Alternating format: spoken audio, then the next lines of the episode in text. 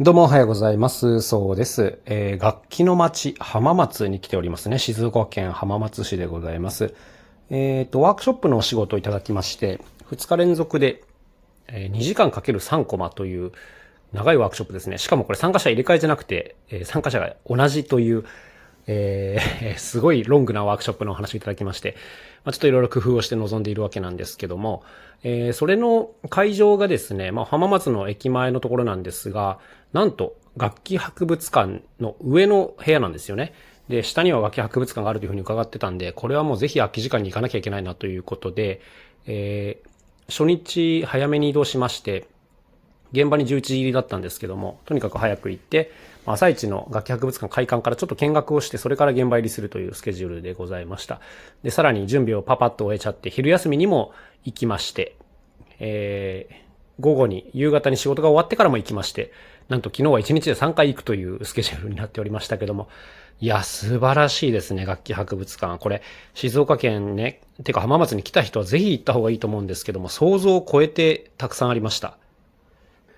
とりあえず、あの、2階構成になってるんですよ。1階と2階があるんですけども、まず1階に入るとですね、えーガムランフロアがあって、もうこれのね、数とか量にね、完璧に圧倒されますね。あの、とてつもない点数の音具が並んでおりますので、しかも金ピラ、金ピラじゃないわ、金ピカなんですよね。はい、あの、ギラギラ光り輝いておりまして、もうあの、圧倒されます、いきなりね。うわっというところから始まって、1階は和楽器も結構たくさんありますね。日本の楽器がたくさん展示されていたりとか、あとは、電子楽器コーナーがあるんですけども、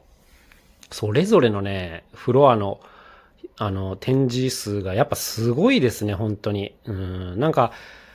その1階の電子楽器コーナーにも、例えばエレクトーンとかね、鍵盤楽器コーナーがたくさんあって、もう古いのから新しいのまで並んでいるんですけども、さらに地下に降りるとまた別の鍵盤コーナーがあるという、あの、驚きに満ち溢れた構成になっておりまして、どっから見ても楽しめますね。で、特に個人的には古い楽器にすごい興味があって、なかなか見れないんですよね、こういうのはね。そう、例えばその電子楽器コーナーに行くと、ドンカマと呼ばれるものがあったりします。ドンカマって聞いたことありますか？これね、ドラマーの方だったら聞いたことあると思うんですけども、要するに、あの、昔のリズムマシンのことなんですよね。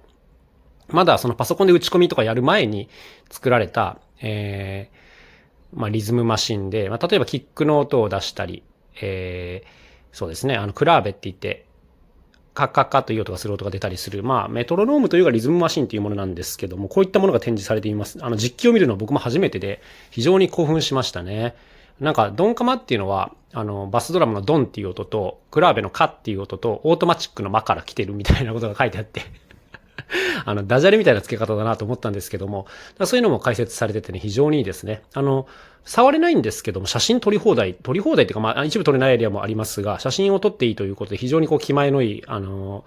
博物館になっておりますね。で、こんなのがあったりとかね。あと、1階には楽器体験コーナーもあるんですよね。そう、お子さんとかも結構自由に鳴らして遊べるコーナーがあって、ここもね、いい楽器が並んでるんですよね。なんか、よくあるね、コンガとかボンゴみたいなものもありますし、スチールパンがあったりとかですね。あと、アンクルンがなんと触っていいということで展示してありましたね。竹の楽器ですね。はい。さらにはなんか3メートル、4メートル近くあるなんか巨大な太鼓ですとか、あの、本当にこれ触っていいんかみたいなやつがあってね、もうこのコーナーだけでも十分楽しめる。他のコーナーは基本的にやっぱ触れないものが多いんですけども、体験コーナーが非常に充実しておりますね。はい。で、一個下に降りると地下フロアがあるんですけども、こちらももう本当に圧巻でございますよ。先ほど言った鍵盤コーナー、まあピアノコーナーですね。はい。ピアノの発展コーナーみたいなのがあったりとか、あとは各そう、ヨーロッパとかアフリカとか地域の楽器が並んでるんですけども、数がえげつない、マジで。はい。あの、僕、細切れにね、30分とか1時間で、あの、回ったんですけど、全然時間足りないですね。